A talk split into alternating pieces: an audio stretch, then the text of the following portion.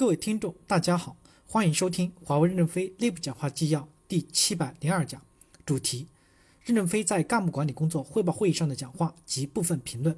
本文刊发于二零一九年六月十八日，接上文。部分新生社区网友跟帖：换血目标清晰，方向明确。问题是 HRD 能不能有客观的标准和胆量去动高级干部，不然会沦为整人的工具。一个干部平庸不可怕，可怕的是一群干部拉帮结派，集体平庸。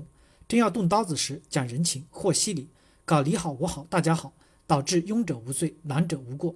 相反，那些埋头苦干、默默奉献、特别能创新、能打胜仗的干部，还会遭到冷遇或打击。换血，特别是高职级的干部和专家，最大的难点在混了这么久积累的人脉，只要上头有人，就可以左右逢源。公司这么大，总能找个角落。所以，各层干部，特别是高级干部，心中是否简单，是否有大局观，真正从公司的长远发展看问题，才是关键。从干部部的学习体会来看，大家所反映的关于干部的选拔、庸者下、能者上等暴露的问题都很清楚了。下面就看干部部敢不敢动真格了。光说不练假把式，想一块儿去了。组织臃肿，阶级固化早不是一天两天的事儿。为啥一直不发改变？HR 早已沦为各级一把手的工具，根本就不是执行公司的意志，而是一把手的意志。格局的打破靠内部力量是不可能的，唯一的办法就是老板或轮值亲自挂帅，成立专项的项目组。刀子掌握在了坏人手里，还是要自顶向下来改啊！现在看到的全是在干，是在干基层。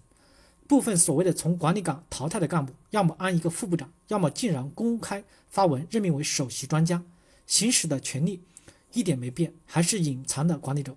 我觉得公司还是要扎根到几个业务里来看。每次的想法都是对的，但是执行层里的东西直搓下来真的控不住。我觉得不如就从那些比较渣的网红业务开刀，死马当活马医，试试文中说的措施。有些部门和岗位现在真的成了老干部的疗养院了。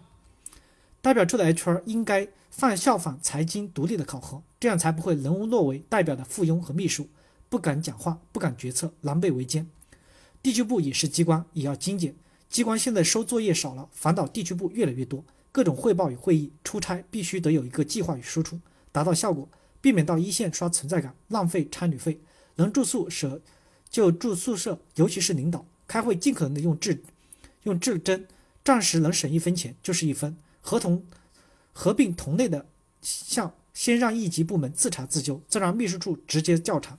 如果只是一些隔骚瘙痒的动作，就是应付老板。感谢大家的收听，敬请期待下一讲内容。